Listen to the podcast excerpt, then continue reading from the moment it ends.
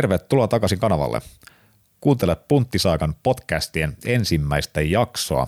Eli nyt nämä sitten tosiaan alkaa, kuten on jo vähän aikaa puhuttu. Mutta kieltämättä tässä on ollut vähän luomisen tuskaa ilmoilla, koska on kyseessä täysin uusi sisältöformaatti ja uudet kalustot ja uudet jälkikäsittelysoftat ja kaikki mahdollinen. Ja on myöskin ollut hieman pohdiskelevainen sen suhteen, että minkälaisia aiheita tässä tullaan käsittelemään ja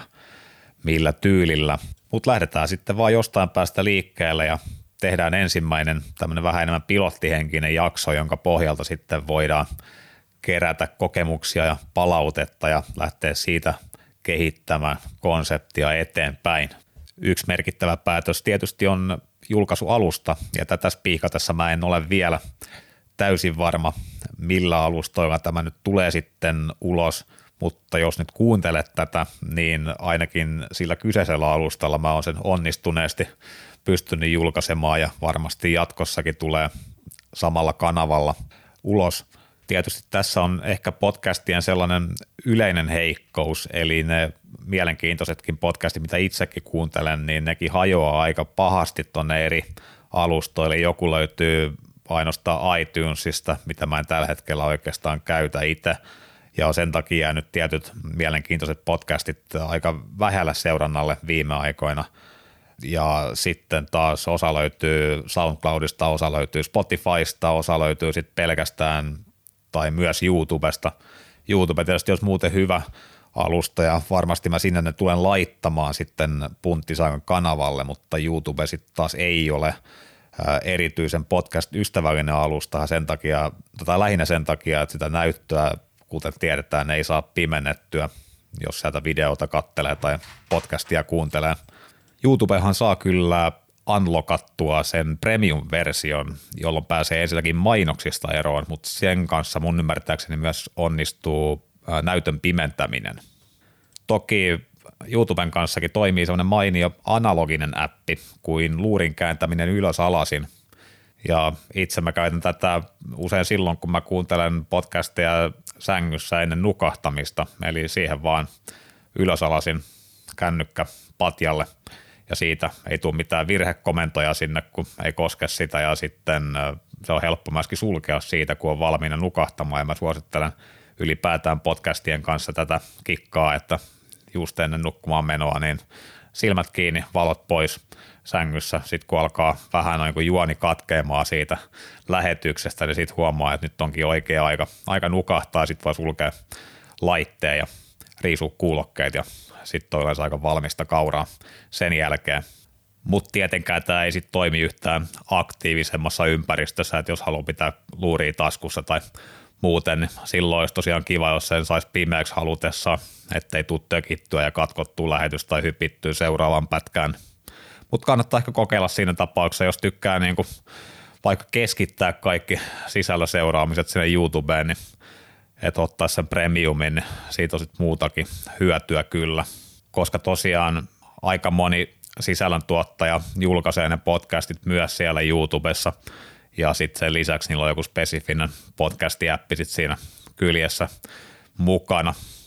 Mutta jos mennään sitten itse asiaan eli sisältöön, niin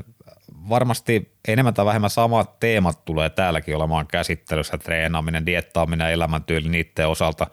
mutta äh, tämä podcastin puolella samoja aiheita voidaan käsitellä paljon syvällisemmin, paljon pitkällisemmin – kun ei ole sitä tarvetta pyrkiä tiivistämään sitä parinkymmenen minuuttiin, eli voidaan vähän enemmän rönsyillä, olla vähän vapaamuotoisempia. Ja varmasti yksi sellainen selkeä jakolinja videoiden ja podcastien välillä tulee olemaan siinä, että tuolla videopuolella mä otan käsittelyyn etenkin sellaisia aiheita, jotka hyötyy siitä visuaalisuudesta. Eli jos siellä tulee kuvaajan piirtämistä, ruoanlaittoa, treenaamista, mitä tahansa sellaista, mitä nyt voidaan sen kuvan kautta tuoda paremmin tai tehokkaammin esille ja ehkä vähän kompaktimmassa muodossa, niin niistä ensisijaisesti videoita ja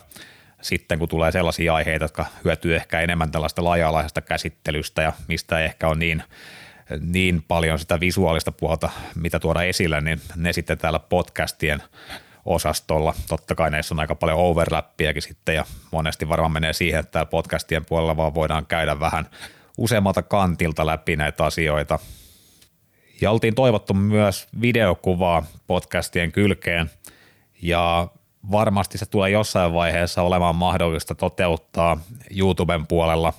mutta lähdetään liikkeelle kuitenkin puhtaasti äänen kanssa ihan sen takia vaan, että olisi yksi pallo vähemmän ilmassa tässä harjoittelu kautta pilottivaiheessa, eli sitten myöhemmässä vaiheessa. Ja varmasti etenkin kun on haastatteluvieras mukana menossa, niin silloin voisi koittaa liittää myöskin kuvan siihen mukaan, mutta toistaiseksi niin aloitetaan tälleen mahdollisimman virtaviivaisella systeemillä ja mennään pelkällä äänellä. Ja tämän pilottijakson teemaksi mä olenkin valinnut sellaisen, joka nimenomaan korostaa tämän podcast-alustan ominaisuuksia, eli hyötyy selkeästi pidemmästä tai jopa vaatii selkeästi pidempää käsittelyä ja mistä mulla ei myöskään ole mitään kuvamateriaalia juurikaan tuoda videolle. Eli otetaan käsittelyyn mun henkilökohtainen treeni ja diettihistoria. Treeni ja diettihistoria ovat molemmat todella oleellisia muuttujia silloin, kun kartotetaan potentiaalisen valmennusasiakkaan tilannetta. Eli jos halutaan saada selville, että minne ollaan menossa tai useimmiten, että minne voitaisiin olla menossa, niin silloin pitää ensin olla aika hyvin perillä siitä, että mistä ollaan tulossa. Ja totta kai samalla saadaan entistä suuremmalla tarkkuudella selville myös se, että missä ollaan juuri sillä hetkellä – ja näiden myötä luodaan paljon parempi pohja lähteä toteuttamaan sitä valmennusprosessia. Ja tietysti molemmat on tärkeitä tekijöitä myös omavalmennuksessa, että vaikka ei olisikaan kiinnostunut ulkoistamaan sitä koutsausta, niin ihan siinä kun suunnitellaan omaa treenistrategiaa pitkällä aikavälillä, kun asetellaan omia tavoitteita, mietitään ruokavaliostrategiaa, niin silloin on hyvin hyödyllistä, että ollaan tietoisia siitä omasta historiasta, siitä mistä ollaan tultu, niin silloin voidaan vähän paremmalla tarkkuudella myöskin määritellä se, että minne ollaan menossa, minne voitaisiin olla menossa ja millä aikataululla, millä menetelmiä sinne olisi ehkä hyvä edetä.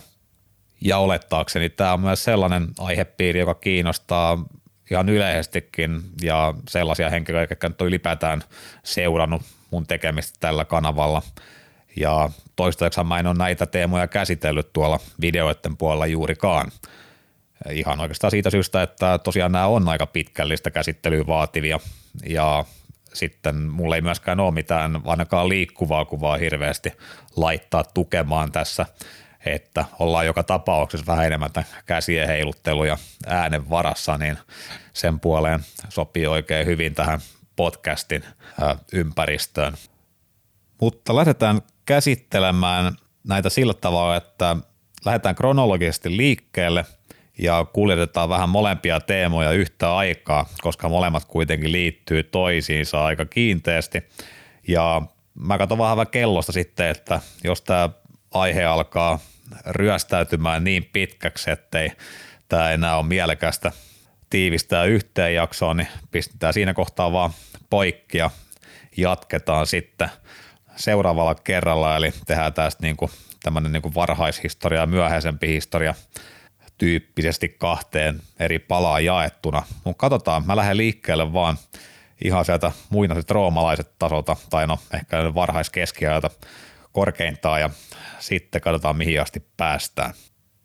Mutta ehkä tämä mun varhaishistoria, tai ainakin historia sieltä lapsuudesta tonne vaikka päälle parikymppiseksi asti on – summattavissa siten, että mä oon aina ollut hiukan keskimääräistä lahjakkaampi ja keskimääräistä kiinnostuneempi urheilemisesta ja ei ehkä niinkään liikunnasta sinänsä tai liikunnallisuudesta, mutta ylipäätään niin urheilulajeista urheilemisesta, mutta paino on sanalla hiukan. Mä en ollut missään koskaan erityisen lahjakas, vaan mä oon aina ollut siinä, niin jos puhutaan koko populaatiosta, niin siinä keskitason hiukan, hiukan paremmalla puolella – mutta jos siitä puhutaan fyysisistä taipumuksista, niin niiden osalta mä oon aina ollut taas sen normaalijakauman heikommalla puolella. Ja esimerkiksi mä oon ollut aina ikäisekseni lyhyt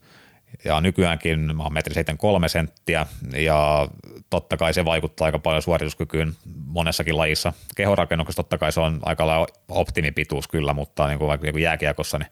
niin aika, aika huono lähtökohta. Samaten kehon koostumus on aina ollut pehmeä tai hyvinkin pehmeä. Ei nyt mitään huomattavaa ylipainoa koskaan, mutta sellaista ää, mitään kireetä fysiikkaa tai lihaksikasta fysiikkaa ei ole kyllä täällä näkynyt ennen kuin ollaan oltu sitten lähempänä 30 selkeästi. Eli mun kroppa on selvästi taipuvainen tonne ylipainon tai pehmeän kehon koostumuksen suuntaan kyllä,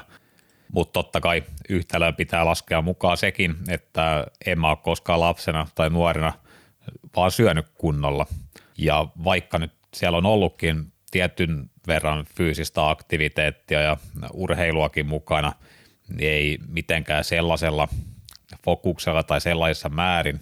että se todellakaan riittäisi kumoamaan sen puolivillaisen ruokavalion vaikutukset. Ja juuri tässä asiassa genetiikka varmasti merkitsee hyvin paljon, että jos olisi pienempi setpointti, olisi enemmän taipumusta alhaisempaan rasvaprosenttiin, niin silloin varmasti olisi tavallaan selvinnyt samanlaisista ruokailutottumuksista ilman, että sillä olisi ollut merkittävämpiä kosmeettisia seurauksia tai edes tällaisia kosmeettisia seurauksia, mutta mun taipumuksillani, ellei mun, mulla ole keskimääräistä enemmän fokusta ruokavaliossa, niin silloin mun tulokset noin niin kosmeettisessa mielessä suorituskyvyn aineenvaihdunnan osalta, ne on keskimääräistä selvästi huonompia, sanotaan näin päin. Mutta jos sitten mennään katsoa ihan niitä varhaisvuosien urheilusuorituksia, niin ihan ensimmäisiä muistoja, mitä mun sieltä on, että mä oon joskus neljä- tai viisivuotiaana käynyt mun isän kanssa kuntosalilla. Ja tämä oli sellainen keissi, että mä muistan, että mä olin pitkään kärttänyt päästä mukaan sinne, koska mun isä kävi siihen aikaan aika innokkaasti treenaamassa muun muassa salilla muutakin, muutakin urheili tosiaan. Ja halusin tietysti olla siinä mukana menossa. Ja sitten jossain vaiheessa mä tosiaan pääsin sinne salille. Ja olisiko se ollut jopa äh, sellainen mesta kuin Nummelan uimahallin kuntosali. Siihen aikaan asuttiin Nummelassa. En ole syntynyt tosin siellä. Terveisiä Kelalle.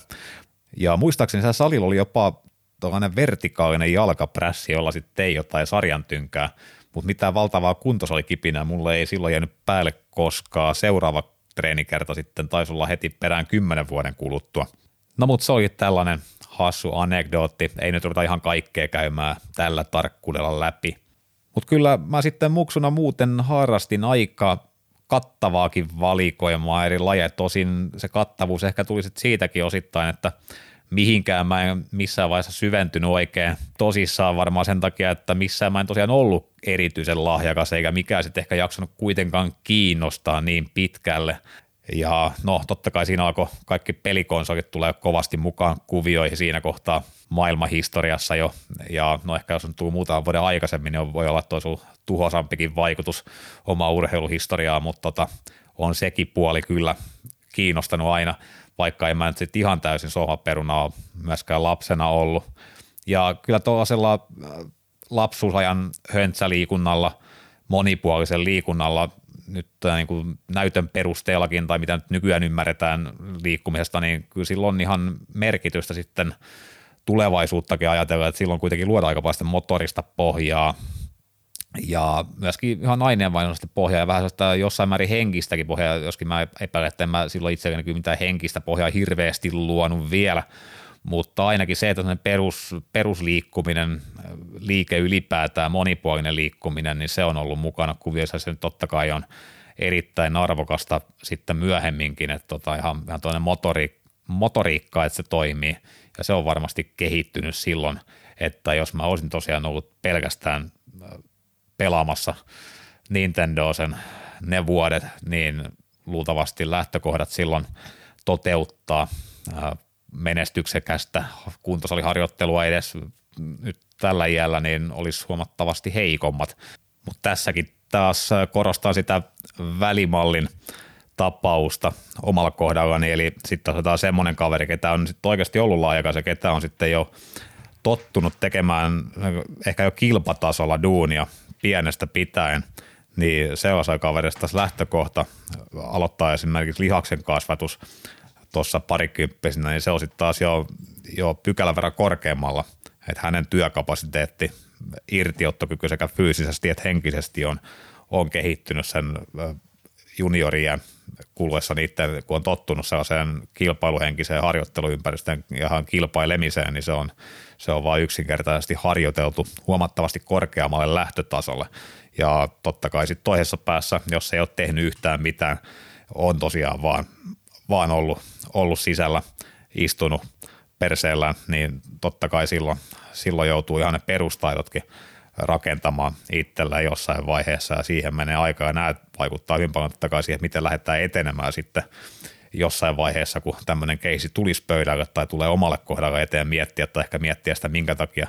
homma ei etene tavoite, tavoiteaikataulussa, että onko se tavoiteaikataulu realistinen ja pitäisikö siinä huomioida paremmin se omat, omat lähtökohdat näiltä osin. Mutta aika kattavallakin lajikirjoilla mä olin liikenteessä silloin, että ihan kamppailulajien alkeiskursseista sitten nappulaliika jalkapallon kautta lasketteluun. että laskettelu oli mulle kyllä aika oikeasti mieleinen liikuntamuoto jopa, että me käytiin perheen kanssa aika paljon – laskettelemassa. Siinä lajissa tuo kehon koostumuskin oli ehkä omalla puolella, että ei tullut niin helposti kylmä ja semmoinen semmiläski jahnukainen tulla aika kovaa kyytiä sitä mäkeä alas kyllä. Et jääkiekko oli kuitenkin tuo lapsuusajan pitkäaikaisin ja tavallaan pisimmälle viety urheiluprojekti ja sen osalta organisoidumpi harrastaminen, eli tuonne seurassa tapahtuva touhu alkoi alasteen loppupuolella ja sitten jatkui yläasteen loppuun asti – ja etenkin pari viimeistä vuotta siinä oli jo sen harjoittelun osalta aika kova tasoistakin toteutusta, ainakin mitä tulee määriin ja siihen ihan intensiteettiin, mitä siellä oli treeneissä. Ja sehän ei mulle kyllä siihen aikaan ollut kyllä mikään match made in heaven, koska mua ei harjoittelu kiinnostanut lainkaan, varsinkaan mikään tuollainen kova fyysinen itsestään tehojen irtiottaminen, niin tota, sen päälle mä en ymmärtänyt siihen aikaan yhtikäs mitään, eikä se kiinnostanut. Ja se tarkoittaa sitä, että mä olin tavallaan vähän väärässä paikassa silloin viimeiset pari vuotta, mistä sitten aiheutuu aika selkeä kompensaatioreaktio, että mua ei tavoitteellisempi liikkuminen tai liikkuminen hirveästi muutenkaan kiinnostanut koko lukioaikana, eikä oikeastaan heti sen jälkeenkään, että siinä meni jokunen vuosi toipuessa siitä äh, väkisin väännetystä lätkän peluusta viimeisenä kausina. Mutta jos tätillä olisi munat, niin mäkään en olisi ollut niin huono lätkässä. Eli suurimmaksi osaksi ne mun suorituskykyä tai lajin, lajissa pärjäämistä rajoittaneet tekijät olisi kuitenkin ollut korjattavissa ihan muutamien kuukausien oikein kohdennetulla äh, voimaharjoittelulla, peruskuntaharjoittelulla – ja totta kai se olisi vaatinut myöskin jonkunnäköistä asenteen muokkausta sitä harjoittelua kohtaan, että se olisi voinut toteuttaa laadukkaasti, mutta ehkä se, että mä olisin ymmärtänyt harjoittelun siinä mielessä, kun nykyään ymmärtää tai oivaltanut sen, että sillä voidaan oikeasti muuttaa tai vaikuttaa siihen fyysiseen suorituskykyyn ja se, että voidaan, se voidaan tehdä aika nopeassakin aikataulussa – kun vaan tehdään asioita oikein ja oikealla asenteella, niin silloin se on tuloksekasta ja se on myös melko palkitsevaa, mutta siihen aikaan se ei nyt mulla sitten kyllä ollut niin sanotusti korteissa. Eli se vaati vaan sitten hiukan kasvamista ja sen oivalluksen etsimistä hiukan toisesta suunnasta ja ehkä enemmän sitten yksilölajien kautta sitten lopulta, mutta palataan niihin sitten tuonnempana – Toki se on myös sanottava, että eihän mä nyt mikään lahja maailman jääkiekkoilu ylipäätään ole, että kyllä nyt siinä, jos on metri 73 senttinen kaveri ja kädetkin on vielä kohtuullisen puusta veistetty, niin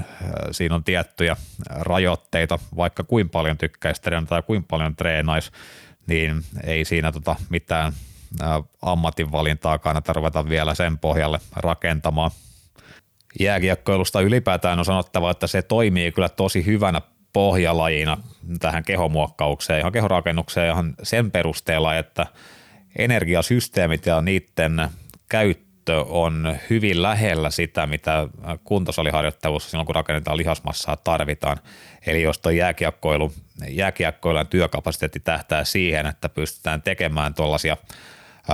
puolen minuutin 40 sekunnin mittaisia intensiivisiä työjaksoja. Toki se, no siellä panostaa enemmän siihen vauhtipuoleen ja räjähtävyyteen, kun sitten taas kehorakennusharjoittelussa on se työ, työjaksojen kesto ja niiden rytmittäminen on hyvin lähellä toisiaan, että et tehdään 30-40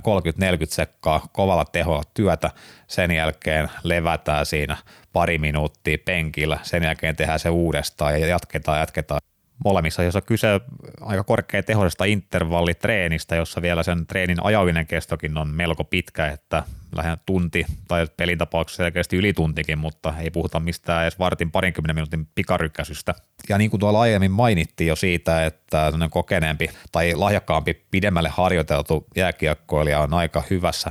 lähtöasemassa lihasmassa harjoitteluun, niin se tulee juuri tästä, eli hänen työkapasiteetti on ihan täysin pedattu lajia ajatellen. Ja tavallaan esimerkiksi metabolinen harjoittelu tai Scott Abelin lanseerama MET, MET-metodologia, niin sehän on hyvin lähellä noin niin kuin jääkiekkojen off-season treeniä tietyiltä osin, mitä tulee niin kuin tähän energiasysteemien käyttöön, niiden käyttöaikaikkunaan nimenomaan. Ja pyritään sitä kautta luomaan hieman vastaava työkapasiteetti kuin jääkiekkoilijalla oli, ja sitä kautta pystytään saamaan enemmän irti lainomaista harjoittelusta, sitten kun mennään siihen takaisin. Ja onhan jääkiekkoilun ohesharjoittelu ollut jo hyvin pitkään tosi vahvasti nojallaan vastusharjoittelusuuntaan, ja oli sitä kyllä jo silloin 90-luvulla, kun mäkin pelasin. Ja etenkin sen viimeisen parin vuoden aikana treenattiin jo hyvin innokkaasti punteilla, tai siis punttitreeniä oli paljon, en minä siitä ainakaan ole yhtään innostunut. Mutta treenattiinpa kuitenkin. Ja treenipaikkana toimi useimmiten Impivaaran jalkapallohallin parvi. Impivaaran urheilupyhätössähän futishalli ja jäähallit sijoittuivat vierekkäin. Ja totta kai jäätreenit oli jäähallilla ja sitten niitä ennen käytiin siellä jalkapallohallilla. Tai sitten meillä oli ihan erikseen oheistreenit siellä futishallin parvella – ja meillä oli siellä jonkunnäköiset lukittavat boksit ja niissä jonkunnäköisiä levytankoja. Mitään kyykkyräkkejä tai telineitä tai mitään edistyneempää teknologiaa ei kuitenkaan ollut, vaan esimerkiksi kyykyn osalta menetelmä olikin se, että kaksi jätkää otti tangon päistä kiinni, nosti tangon ylös, jolloin kolmas vänkä sitten sen tangon alle ja rupesi kyykkäämään. Ja kyykkyä kanssa tehtiin aika ahkerasti siinä, taisi olla jopa jonkunnäköisenä avainliikkeenä meidän ohjelmissa, että sen ohella muistaa, että ainakin rinnalle vetoa tehtiin, eli jonkunnäköisiä painonnostoliikkeitäkin oli jo kierrossa mukana. Leukoja vedettiin kyllä, otaisiko tämä kulma soutuukin, varmasti voisin ainakin kuvitella, että ainakin se on hyvin järkevä tehdä sillä käytettävissä olevalla välineistöllä mä en tiedä, oliko me jotain punneruksia, varmaan pysty punnerusta joo, että olisiko penkkiä sitten tehty ihan lattia penkkinä, kun tämmöiset detaljit on pyyhkiytynyt poissa mielestä, varmaan se kyykky on jäänyt sinne vaan sen takia, että se on ollut kaikkein kamalinta. En mä tiedä, kyllä mä muistan, että me siihen aikaankin sitä tehtiin aika paljon. Mä muistelin, että mä olisin jollain vajalla sadalla kiloa tehnyt siinä jonkunnäköisen sarjan siihen aikaan. Tekniikasta tietysti on sanottava, että se oli taku varmasti hyvin kyseenalainen – mutta siinä mielessä meidän joukkueessa toimittiin kyllä hyvin fiksusti, että ennen kuin se varsinainen vastusharjoittelu aloitettiin, niin meillä oli silloin, oltaisiko me oltiin jotain 14 tai 13-vuotiaita tai kuitenkin melko nuoria, ja kun me aloitettiin silloin tekemään jo tavallaan niitä liikkeitä ihan pelkällä mailalla tai harjan varrella. Eli me harjoitettiin niitä samoja liikekaavioita tai rinnalle vetoa, mitä olikaan, niin niitä samoja liikkeitä – käytiin läpi aluksi tosiaan ihan pelkällä kehon painolla ilman ulkoista vastusta, että se nyt sattui pelastaa joltain virhetekniikoilta tai loukkaantumisesta ainakin silloin, mutta totta kai yleisesti ottaen meidän valmentajien ja vanhempien puolustukseksi sanottava, että vaikka heillä varmasti oli, oli kyllä insentiivi opettaa mahdollisimman hyvää tekniikkaa pelaajille ja lapsille, niin tota, se tiedon hankkiminen siihen aikaan, niin se on jo vaatinut astetta kovempaa asialle omistautumista, että ensinnäkin ymmärtäisi edes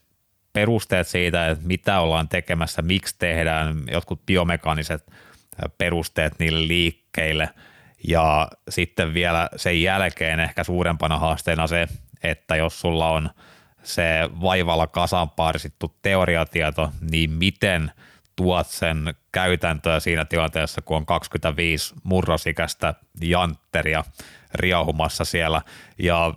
suurinta osaa niistä itseni mukaan lukien ei lainkaan kiinnosta se touhu, niin miten saat niistä lähtöpalikoista rakennettua kokonaisuuden, joka olisi ensinnäkin jollain tavalla turvallinen ja sitten vielä jollain tavalla tehokas, niin ei tule olemaan ihan vailla haastetta se homma. Ihan käytännössä yksi tekijä, mikä semmoisessa olosuhteissa pitää huomioida on se, että sullahan on siellä hittosoikoon aivan eri kehitysvaiheessa olevia ihmisiä harjoittelemassa, eli joillain on hädintuskin murrosikä alkanut, jotkut on melkein fysiikaltaan aikuisia äijä siinä kohtaa, ja niin kuin ihan pituushaarukka vaihtelee valtavasti, hermostoinen irtiottokyky, henkinen kypsyys vaihtelee, että et siinä niin isossa ryhmässä sun pitää jollain tavalla jakaa se homma niiden tasoryhmien mukaan, että se harjoittelu olisi kaikille kehittävää, kaikille mielekästä, eikä se niin kuin käytännössä välttämättä tosiaan onnistu ihan, ihan sillä tarkkuudella, niin se jo tekee siitä itsessään aika, aika haastavan valmennusympäristön kyllä. Ja vaikka multa mitä todennäköisemmin jäi saamatta suurin osa niistä hyödyistä, niistä fyysisistä hyödyistä, joita se harjoittelu olisi voinut tarjota siihen aikaan, niin mä epäilisin, että siitä on aiheutunut sellainen käänteispsykologinen hyöty sitten myöhemmällä iällä, että mä oon muodostanut itselleni hyvin selkeän baselinein sellaisesta harjoitteluetiikasta, joka ei riitä. Eli jos mä lähestyn harjoittelua samalla asenteella, eli miten mä nyt ihan suhtaudun siihen harjoitteluun, että jos mä pidän sitä vastenmielisenä – ja sitten varsinkin se, että jos mä en anna siihen harjoitteluun itsestäni riittävästi, niin siitä tulee semmoinen itseään ruokkiva kierre, joka ensinnäkään ei anna ulos minkäännäköistä tulosta, mutta johtaa myöskin sellaiseen henkiseen loppuunpalamiseen tai turhautumiseen, kun siitä harjoittelusta puuttuu sekä itsensä ylittämisen mahdollistama lyhyen aikavälin palkitsevuus ja sitten myöskin se siitä sivuvaikutuksena tavallaan saatava pitkän aikavälin tuloksellinen hyöty. Mutta tietysti tärkeä osa sitä, minkä takia harjoittelu- ja urheilukokemukset tähän aikaan oli enimmäkseen negatiivisia, niin kyllä se johtui myöskin siitä, että mun kehon koostumus oli sellainen, mikä ei millään tavalla tukenut sitä yleiskuntoa tai työkapasiteettia. Eli mä kanniskelin jatkuvasti toistakymmentä kiloa kuollutta painoa mukanani. Ja sehän oli silloin, kuten se on edelleenkin, niin se on melko puhtaasti ruokavalio riippuvainen asia, ei treeni riippuvainen asia, että vaikka treenattiinkin näennäisesti ainakin kovaa, niin ei se itsessään auta, jos syömiset on ihan päin persettä. Mun aamupalaklassikko siihen aikaan ei ollut valkuesulla mustikoilla, vaan se oli kahviin kastettu tuotettu, voideltu, vaalea leipä. Shit you not, se oli mun aamupala aika usein. Hyvänä päivänä saattoi olla vaikkapa muroja. Ei ne murot ollut mitenkään hyvä juttu, kun oli jotain sokeroituvaa, nopeasti sokeroituvaa, jopa suoraan sokerilla maustettua laatua, vaan se ehkä se paremmuus johtuu ainoastaan siitä, että siinä oli maitoa, mistä saattoi tulla pari grammaa protskua, mikä ehkä piti nälkää sitten vähän paremmin siellä koulupäivän aikana – mutta sanotaan näin, että jos joku oli oivaltanut, miten tärkeä aamupalan rooli on menestyksellisessä painon hallinnassa, niin se en ollut minä. Jos siis päivä starttaa tuollaisella verensokeritasojen pahoinpitelyllä, niin sen jälkeen on jo hyvin epätodennäköistä, että se mun metabolisilla taipumuksilla siitä omalla painollaan asettuisi semmoisen terveellisen painonhallintaa tukevan syömisen raameihin myöhemminkään sen päivän aikana. Asiaa ei ole tietenkään edesauttanut yhtään se, että mä olen ollut siihen aikaan ihan käsittämättömän nirso. Ei mulle siis ole oikeasti maistunut mikään terveellinen perusruoka edes sellaisessa tilanteessa, kun tästä oikeasti olisi ollut tarjolla, että muistan, että mä oon koulussa syönyt aina niin vähän kuin mahdollista ja sitten varmaan – kotonakin närppinyt lautasta, jos siellä on ollut silloin iltapuolella varsinkin, kun on ollut jotain asiaa olisi tarjolla, että totta kai onhan, onhan tässä niin kuin aina, kun puhutaan lasten syömisestä, niin se on aika paljon riippuvainen siitä, mitä vanhemmat kattaa pöytään, että jos vanhemmat ei ole tottunut syömään kunnollista aamupalaa, niin ei sellaista ole tarjollakaan vaihtoehtoja siltä osin, mutta sitten kun niitä vaihtoehtoja olisi tarjolla, niin sitten tietysti se oma nirsous sabotoi pelin sitten viimeistään. Ja tässä suhteessahan nyt nykyään on kaksi ratkaisevaa etua, kun on aikuinen, niin ensinnäkin voi itse päättää, mitä on aamupalapöydässä, ja vielä tärkeämpänä voi päättää olla olematta nirso. Ja kun ymmärtää, miten paljon varsinkin jälkeen mainittu helpottaa painohallintaruokavaliota tai ylipäätään hyvää urheilullisen ruokavalion koostamista, niin kyllä mä oon mahdottoman hämmästynyt, minkä takia niin moni tietoisesti edelleen päättää olla nirso aikuisenakin. Case in point, parsakaali. Mä olin vielä sanotaan viisi vuotta sitten ihan siinä luulossa, että mä en pidä parsakaalista. Tai no mä ymmärsin jo kyllä siinä kohtaa sen, että mä en pidä niistä tavoista syödä parsakaalia, jota mä oon siihen mennessä kokeillut, tai niistä valmistustavoista. Lähinnä mä olin kokeillut sitä raakana, niin kuin kaikki muutkin kasvikit, josta mä siihen aikaan pidin suluissa. Niin sit mä vaan otin asiakseni, että mäpä kehitän sellaisen reseptin, sellaisen tavan valmistaa se parsakaali – josta mä oikeasti pidän, koska parsakaan nyt muuten se on melko edullinen, se on tosi tosi terveellinen vihannes, niin se on ihan fiksua, jos sen pystyy sisällyttämään ruokavalioon, niin olisi tosi paljon lisää joustavuutta ja vaihtelua siihen ateriarunkoon. Ja no sit mä löysin sen tavan syödä se, millä se maistuu oikeasti tosi hyvältä. Eli mä paahdan ne uunissa pelkästään suolan kanssa – ja nyt se on ihan mun suosikki vihanneksia ja syön sitä joka viikko, melkein joka päivä, ei nyt ihan joka päivä, mutta kuitenkin ei ole mitään ongelmaa. Eli tässä oli vaan niin kuin monessa tapauksessa kyse on puhtaasti ensinnäkin ajatusmallista ja sen jälkeen kyse on vain reseptistä, valmistustavasta tai jonkun valmistuotteen tapauksessa ihan vaikka vain tuotemerkistä, että odotetaan vaikka esimerkiksi riisikakut, niin peli on kehittynyt aika paljon sieltä 90-luvulta, kun oli kaupassa tarjolla pelkästään aaltopahvin makuisia pirkkariisikakkuja, että nykyään siellä on viisi hyllymetriä erinäisiä riisikakkuja, riisimaissikakkuja, riisikvinoa maissikakkuja, mulla on tällä hetkellä tuo koko Freaksin tuoteperhe testissä. Mutta on tämä valmennuksessakin usein toistuva teema, että älkää tehkö näin helppoa ajatteluvirhettä, että älkää olko nirsoja. Sen pystyy korjaamaan monesti hyvin nopeasti ja hyvin yksinkertaisella tavalla ihan vaan kääntämällä sen ajattelun positiiviseksi – ja no kaikissa asioissa tämä ei toimi, mutta kyllä tässä niin ruoka, ruoka-aineiden tapauksessa, ruokien tapauksessa tämä kyllä aika usein toimii juuri näin. Ja ehkä mä oon siitä itse, itse hyvä käytännön esimerkki myöskin, että se on mahdollista. Tosiasia on kyllä se, että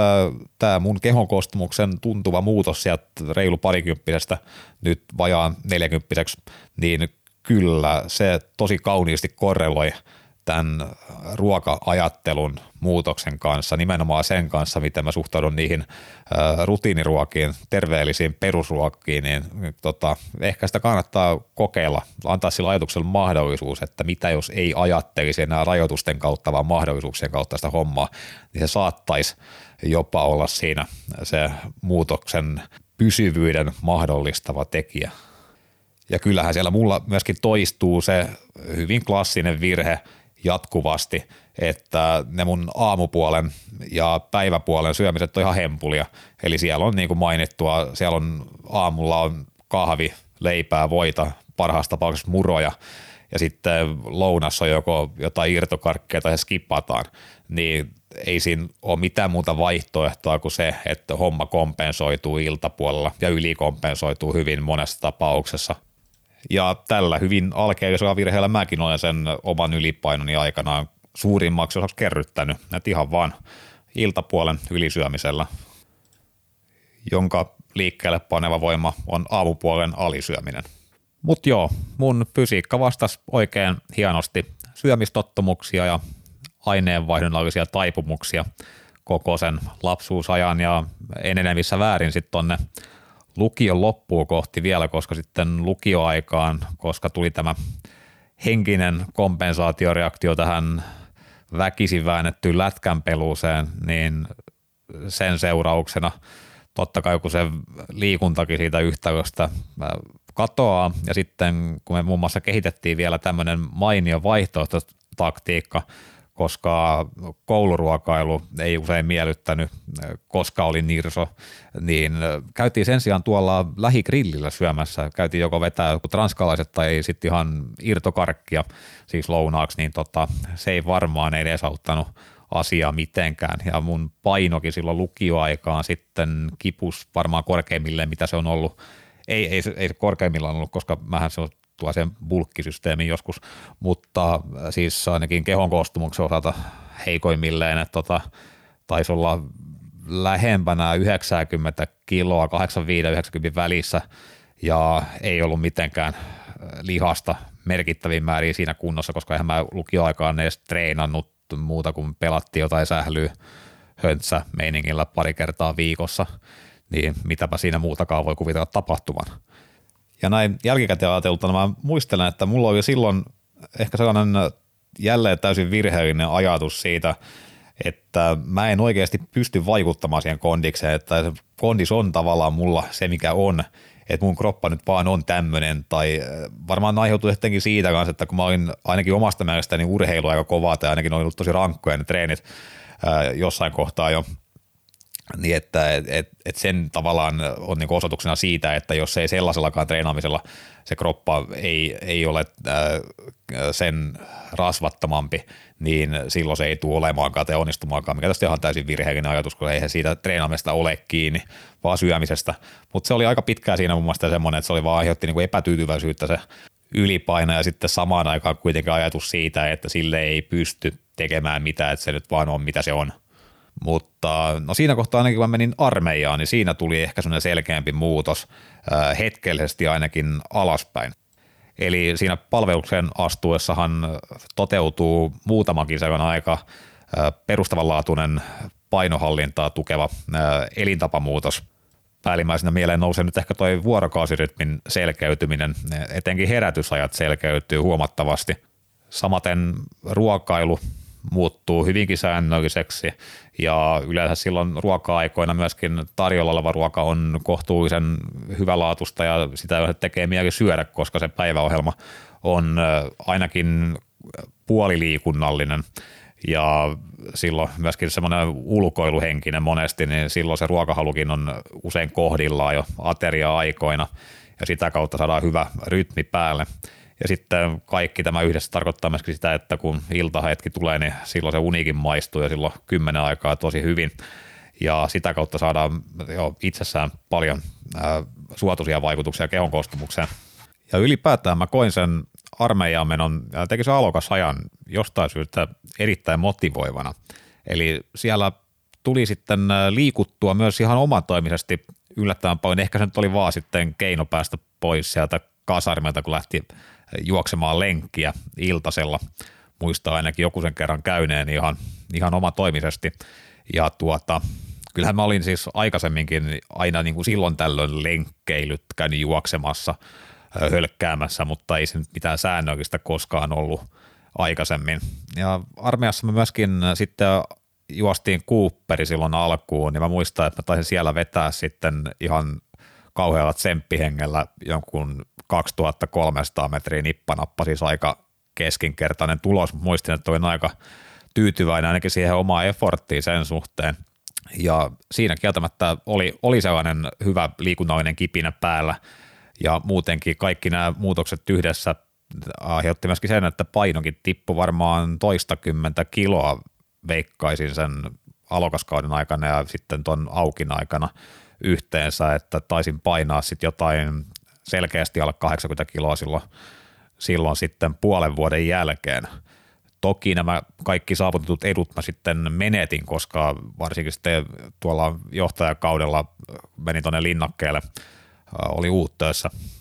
silloin sen puoli vuotta, niin siellä olisi ollut jälkikäteen ajateltuna aivan ideaali olosuhteet vaikka aloittaa kehonrakennustreenit tai voimatreenit ylipäätään, että siellä oli aika hieno tuollainen sali tehty tonne vanhaan parakkiin ja siellä meillä oli yksi tota, niin yliluutnantti, ketä oli ää, aika, aika tota, niin, liikunnallisesti orientoitunut, se oli kova nyrkkeilemään ja muutenkin semmoinen aika, aika tsemppihenkinen kaveri, niin tuota, terveisiä vaan Korhoselle, jos kuuntelee. Mutta tota, Siellä olisi ollut tosiaan hienot edellytykset, olisi ollut kaikki maailman aika treenata ja hyvät puitteet, mutta silloin sitten taas oma, omat taipumukset vei voiton ja tuota, punkassa rötvääminen ja Nintendo pelaaminen. Me tuotiin kasipittinen Nintendo sinne meidän tupaan joku, joku toisa lomilta sinne ja sitä hakattiin siellä sitten ja kaikenlaista muuta tuollaista vähemmän rakentavaa tekemistä. Ja jos vielä tämä piikki kertoo Intti-juttuja on auki, niin pakko mainita, että uutta linnakkeella oli Suomen eteläisin uima-allas tai uima-halliksi me suorastaan me nimitettiin ja se oli aika, se oli iso tällainen allas. Siinä mahtuu hyvin uimaa ja tota, siinä pelttiin siinä jotain vesipallojohdannaista systeemiä siellä. Se oli aika rankkaa touhuakin jopa ja se nyt oli ehkä ainoa semmoinen merkittävä säännöllinen urheilusuoritus sitten sen jakson aikana – mutta kaiken kaikkiaan niin mä kotiuin kyllä sitten varmaan ihan samassa kunnossa, kun mä olin siinä mennytkin, että siinä puolessa vuodessa ehti menettää kivasti ne hyödyt, mitkä oli sen puolen vuoden aikana saanutkin, että näinhän se tahtoo mennä. Ja kotiutumisen jälkeen mä sitten mukavoiduin takaisin niille samoille rytmeille enemmän tai vähemmän, mitä mulla oli ollut sitten lukioaikana ja sen jälkeen heti. Ja eipä siihen aikaan vielä, koska ei, no ehkä olisi ollut pikkuhiljaa enemmän enemmän halukkuutta ottaa asioista selvää, mutta vielä toi netti oli myös vähän lähtötekijöissään, että ei ainakaan ollut ihan, foorumia alkoi olla jo jonkun verran, se on 2000-luvun alkupuolella siis nyt ollaan, mutta edelleenkin, niin kyllä se melkein oli sitten kirjastokortti käteen ja hakemaan tietoa, jos halusi oikeasti perehtyä asioihin. Ja kyllä mulla sitten alkoi olla pikkuhiljaa enemmän enemmän myöskin intoa ottaa niistä asioista selvää tai ehkä pikemminkin enemmän intoa tehdä asioita. Se olisi ehkä ollut toisinpäin viisaampaa, jos ottaa selvää ja sitten tehdä, mutta varmaan pitkälti johtuen siitä, että arvelin hiukan slimmimmän kondiksen nostavan jonkun verran onnistumistodennäköisyyttä tuolla pariutumisrintamalla, mitä se kyllä tosiasiallisesti tekikin – ja jos olisin siihen aikaan tai joskus silloin jopa lukioaikaan tiennyt, miten suorastaan dramaattinen ero siinä pikkusen ylipainoisen ja selkeästi hoikan fysiikan välillä on, niin ei olisi ollut kyllä minkäännäköisiä motivaatio-ongelmia. Siinä pitää yllä varsin sutjakkaa kondista, että kyllä siinä kohtaa hätä olisi keinot keksinyt ihan varmasti, vaikka ei olisikaan ollut viimeisintä alan tietoa takataskussa, niin kyllä siinä voisi tota lenkkipolku maistunut ja myöskin salaatti varmasti ihan eri malliin voisin, voisin kuvitella ainakin, mutta tämänkin oivalluksen saaminen sitten taas vaati, vaati vaan oman aikansa ja siinä sitten oli tässä hakuprosessissa ennen kuin siihen hoikkaa fysiikkaan päästiin lopulta, niin siinäkin oli erinäisiä mielenkiintoisia välivaiheita. Esimerkiksi se, kun mä olin muistaakseni, olisiko ollut joku toista kuukautta kasvissyöjä, kyllä, ja se ei lähtenyt kyllä ihan minkäännäköisestä eettisestä vakaumuksesta liikkeelle, vaan jostain sellaisesta tiedon kukkasesta tai kuvitellusta sellaisesta, että kasvissyönti jollain tavalla edesauttaa tämän mun hoikan fysiikan tavoittelun tai tavoitteen toteutumista. Mitä se tietysti jollain tasolla tekeekin, että onhan siinä kyseessä melkoinen eliminaatiodietti. Ja varsinkin kun se mun toteutus nyt oli ihan haistpaskamallia, että ei vaan syöty lihaa, ettei siinä paljon mitään proteiini yhdistelmäsaanteja laskettu, puhumattakaan, että olisi mitään nyhtökauraa ollut tarjolla siihen aikaan, että siinä ei hirveästi lihasten säilyvyys tai mikä se se kun kehon koostumus sinänsä painanut, että kunhan vaan saatiin vyökokoa ja vaakaa alaspäin, niin se oli varmaan se pääasiallinen huolenaihe. Mutta aikansa kutakin sanoi mummo, kun pääsiäisen pyhät katiskassa istui, että onneksi siinä nyt ei sitten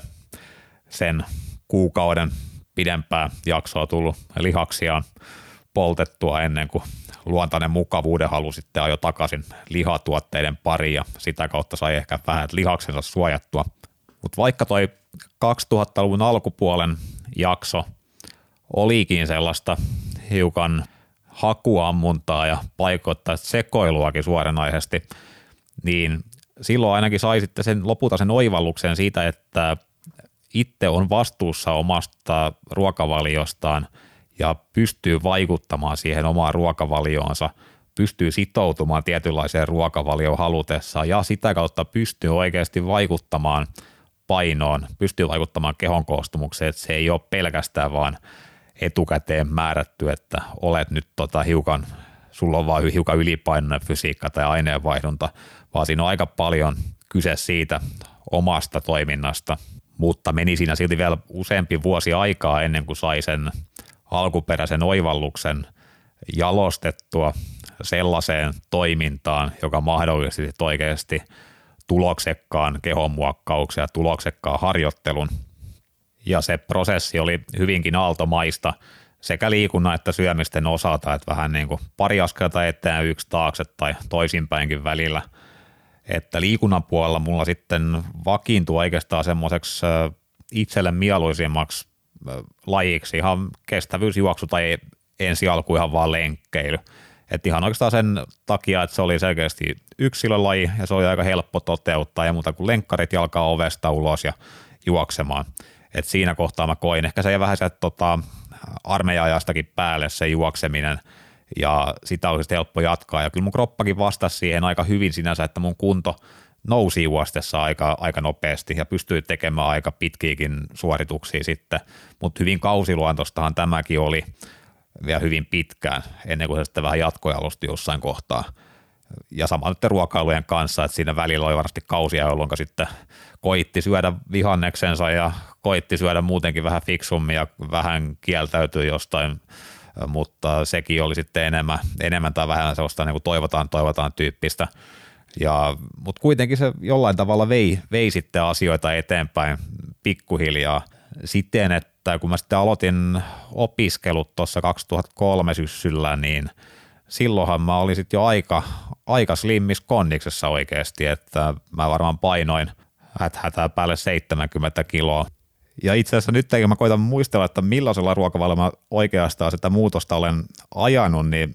en ihan tarkkaan pysty poimimaan – et se on luultavasti ollut aika yksinkertainen kuitenkin, että siinä on ollut ehkä täysin epähuomiossa, siinä on ollut kohtuu selkeä ateriarytmi ja sitten on ollut kohtuullisen, ainakin vähän rasvasta se ruoka. Mä veikkaan, että siihen aikaan mulla oli sellainen käsitys, että nimenomaan rasvojen karsimisella se painon pudotus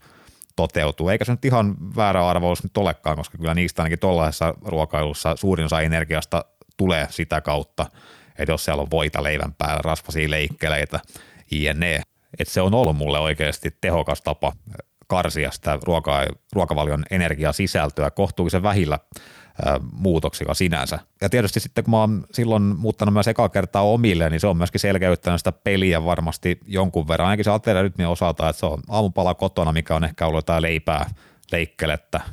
kevyt leikkelettä ja sitten ehkä joku muna siinä kaverina ja sitten sen jälkeen koulussa kouluruokaa, se on hyvä ja halpaa ja maistunutkin siihen aikaan, onko salaattiakin mukana – ja sitten mä muistan kyllä, että mä oon edelleen ollut aika semmoinen sokerihiiri, että mä söin kotonakin sitten iltapuolella,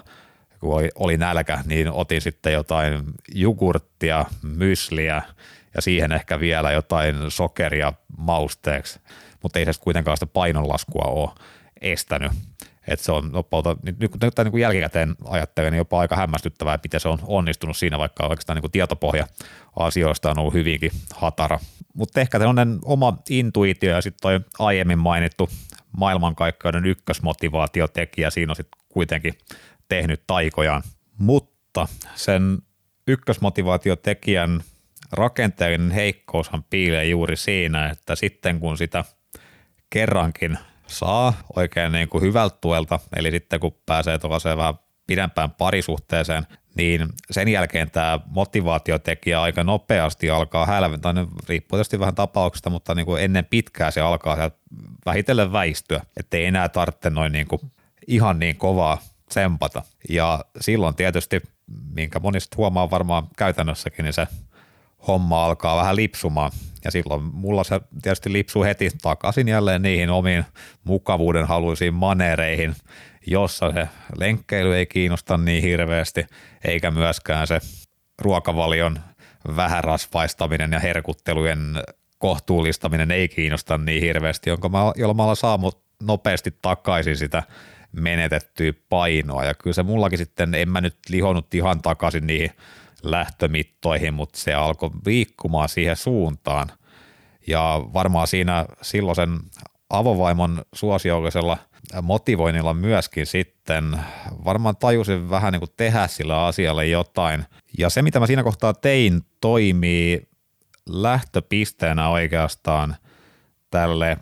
urheilullisemmalle suhtautumiselle sekä harjoitteluun että sitä tukevaan syömiseen ja myöskin niiden yhteispelinä sitten ihan tietoiseen kehon muokkaukseen, kehon koostumuksen muokkaukseen, ei pelkästään painon hallintaan. Ja olisiko se ollut sitten 2005, kun me aloitettiin Kimpassa tuollaisessa yliopiston juoksuporukassa.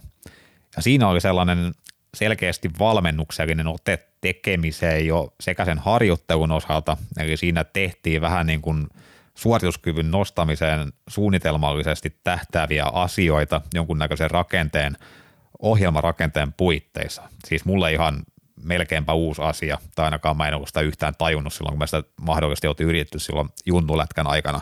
mutta ainakaan tuolla noin yksilöllisellä tasolla sitä ei siellä ollut tehty. Ja samalla siinä myöskin tuli mukana sellaiset ohjeet sitten ruokavalioon, ja nekin oli ihan sitten ne niin ylihiilisen tyyppistä uutta asiaa siinä kohtaa. Että ei aikaisemmin ollut mitään, mitään vastaavaa ollut. Et muistan, että mulla siihen aikaan oli tapana esimerkiksi syödä koulun jälkeen tai luentojen jälkeen, niin mä lämmitin jonkun pinaattikeitoa sinne yksi, yksi tai kaksi kananmunaa. Taisi olla kaksi mun tapauksessa. No joo, okei, no se on ihan semi-ok, jotenkin proteiinia sitten tulee, mutta ei mulla ollut mitään sellaista oikein järkevää pohjaa sillä mun ruokavalion toteutuksella, ainakaan niin urheiluselta kantilta. Ja siitä tuli semmoinen ensimmäinen kontakti siihen maailmaan oikeastaan. Että voidaan puhua niin kuin ensimmäisestä treeni- ja ensimmäisestä ravinto-ohjelmasta oikeasti silloin. Ja ehkä siinä kohtaa tämä homma vähän notkahti sellaisen jonkun raja-arvon ylitse, jossa se suunnitelman noudattaminen alkoi tuottamaan selkeästi havaittavia tuloksia sekä kehon koostumuksen osalta että myöskin suorituskyvyn osalta, eli mun juoksukondis parani niin nopeasti ja niin mitattavalla tavalla, että se alkoi hyvin äkkiä ruokkimaan itseään se homma. Ja sen jälkeen mä olinkin sitten 2006 jo siinä pisteessä, että mulla oli selkeä tavoite juosta maratoni. Ja mulla olisi jopa ihan kohtuullisen kova aikatavoite ja ihan realistinen aikatavoite, eli mä huomasin myös, että mä oon jossain määrin lahjakas kestävyysjuoksuun, eli mulle oli tosi vaivatonta – ensinnäkin sitoutua siihen harjoitusohjelmaan toteuttaa sitä. Juokseminen oli pirun kivaa myöskin, mä, mä tikkasin oikeasti, etenkin niistä pitkistä lenkeistä, juostasin vaan tosi pitkään ja myöskin pitää sellaisia vauhtikestävyyslenkkejä yllä, siis ihan kaikki. Eli tajusin vasta ekaa kertaa siinä, että on oikeasti aika hienoa hommaa siis itsessään se harjoittelu vasta silloin, kun se oli riittävän sellaista No ensinnä tavoitteista sen takia, että se oli riittävän rasittavaa, mutta sitten kun se alkoi mennä semmoisen tietyn thresholdin ylitse, että tosiaan että se ei ollut enää sitkistelyä, vaan se oli oikeasti tuloksellista, niin silloin sekä se välitön palkitsevuus oli check ja sitten myöskin pitkän aikavälin tuloskehitys oli check, niin sen jälkeen se alkoi mennä omalla painollaan eteenpäin ihan eri tavalla, mitä aikaisemmin oli mennyt. Ja totta kai myöskin fysiikka vastasi siihen sitten väistämättä, eli alkoi kuivumaan kondis ja alkoi olemaan ensimmäistä kertaa hiukan semmoinen paikotellen jopa lihaksikas lukki, no puhut, pistää nyt sulut vielä, koska ei se nyt ollut aika semmoinen no, juoksija fysiikka kuitenkin, eikä mulla nyt ole taipumusta mikä se äärikireyteen kuitenkaan, vaikka mä kuin, kuin alhaisessa painossa olin siinä. Ja mä kevymmillä mä jopa kuivuin sitten sinne lähemmäs 60 kiloa silloin, kun mä preppasin sitten viimeisiä kuukausia maratonilla. Ja ruokavaliopuolella se aika nopeastikin, sitten alkoi olemaan jo foorumeita ja tietoa tarjolla netissä siihen aikaan ihan eri malli, että saako räjähtää siinä kohtaa. Sitten mä jossain kohtaa ajauduin jopa vähän niin kuin yli analyysiparalyysin kautta siinä ruokavaliolla siihen, että mä jotenkin ajauduin sitten sillä hetkellä mahdollisimman trendikkään ruokavaliovirtauksen pari, joka silloin oli sitten karppaaminen tai low carb, ylipäätään vähähiilihydraattinen syöminen, sehän se tietyllä tapaa jopa sopii mun fysiikalle tuohon kestävyysjuoksuun aika hyvin. Siis mulla on aika rasvapolttoinen kroppa siinä suhteessa, että mä pystyn repimään rasvasta energiaa kyllä pitkäkestoiseen suoritukseen, tuollaiseen matalatehoiseen suoritukseen aika kivasti – äh, mutta ei, ei siis no niin kuin metabolisesti tai kehon koostumuksen kannalta, niin ei, ei nykyään tulisi enää mielenkään mennä siihen suuntaan, mutta siinä kohtaa niin ihan sellainen mielenkiintoinen sivujuone kyllä. Et, mutta mä juoksin mun ensimmäisen ja ainakin näillä näkymin viimeisen maratonin 2006 elokuussa Helsinki City Marathon. Ja muistaakseni mun loppuaika oli 3.44, eli vedin selkeästi alle se mun tavoiteajan, eli neljä tuntia. Ja se oli sellainen kyllä tosi, tosi hyvä kokemus. Siis mulla ei piru hauskaa juosta se maratoni, ei minkäännäköistä sippaamista lopussa. Ehkä tämä mun äh, vähillä hiilihydraattivarastoilla toteutettu harjoittelu oli prepannut kropan aika hyvinkin siihen, mutta huomasin kyllä sitten, kun mä juoksin jonkun kaverin kanssa siinä vähän niin kuin loppukirja, niin oletettavasti mitä pitäisikin tapahtua, niin mä sippasin ihan täysin siinä, että mä en vaan saanut, tai mä en ollut väsynyt, mä en kerta kaikkiaan revitty kropasta enää mitään irti siinä, että mä en vaan päässyt koen, vaan mä tiesin, että niin tavallaan ollut pää olisi jaksanut, jalatkin tuntuu, että ne jaksaa, mutta kun niistä ei vaan irtoa, kun siellä ei ole glykogeenia häivääkään enää jää tai irtiottokyky niistä vähistä varastoista ei ole treenattu ollenkaan, että on pelkästään rasvapolttoinen. Okei joo, mutta se on ihan jännä havainto kuitenkin. Ja tämä maraton kokemus oli monella tapaa sellainen käänteen tekevä, että ihan konkreettisesti siten, että kun mä tulin maaliin ja sitten siellä äh, maalialueella, niin kiinnitin vaan huomiota, siinä oli pari jotain kaveria, ketkä oli tullut varmaan aika lailla samaan aikoihin mun kanssa lopulta maaliin, mutta ne oli niinku sellaisia selkeästi treenatun näköisiä. Siis kiinnitin huomiota ihan vaan fysiikkaa niillä, että siis niinku oli, oli lihasta käsissä, en mä tiedä mitä niinku nykyään kun katsoisi, niin miltä se, mikä se vaikutelma olisi. Mutta se vähän niinku vastasi paremmin sitä mun mielikuvaa siitä, millainen ideaali miesfysiikka näyttää, mitä kohti. Mä totta kai koko ajan myöskin siinä pyrin sitten, että se oma olemus vastaisi sitä. Sitten kun mulla oli tämä erittäin positiivinen kokemus tästä maratonharjoittelusta, ylipäätään säännöllisestä runsaasta, kovasta harjoittelusta ja miten se on, ensinnäkin se on tuloksellista, kun se organisoidaan, ohjelmoidaan oikein ja että se on myöskin tosi hauskaa – niin sitten oli vähän niin kuin sellainen äh, puhdas paperi siinä kohtaa lähtee mihin tahansa suuntaan sen kanssa. Ja mä muistan, että mulla on aika pitkään siinä kuitenkin vielä ajatuksena, että joo, mä jatkan juoksemista ja mä koitan parantaa mun aikaa totta kai ensi vuonna, että mä koitan vetää alle kolme ja puoli tuntia tai lähemmäs kolme tuntia sen. Olisi ollut ihan realistinen tavoite kyllä mun taipumuksilla. Ja tuota, sitten mä vaan jossain kohtaa sitten kun mä aloin taas selvittää asioita ja vähän suunnitella sitä off-seasonia niin kuin siitä juoksukaudesta, niin totta kai tulin törmänneeksi siihen, että olisi hyvä sisällyttää siihen lihaskuntoa. Ja samalla kertaa mä pystyisin sitten myöskin viemään fysiikkaa lähemmäs sitä mun ideaalikondista. Eli siis vähän niin kuin kaksi kärpästä samalla kertaa, kun aloittaisi sen vastusharjoittelun ja soveltaisi siihen nimenomaan niitä juuri oppimiaan periaatteita sekä niin kuin harjoitteluasenteen että harjoitteluohjelmoinnin kautta, eli sellainen määrätietoinen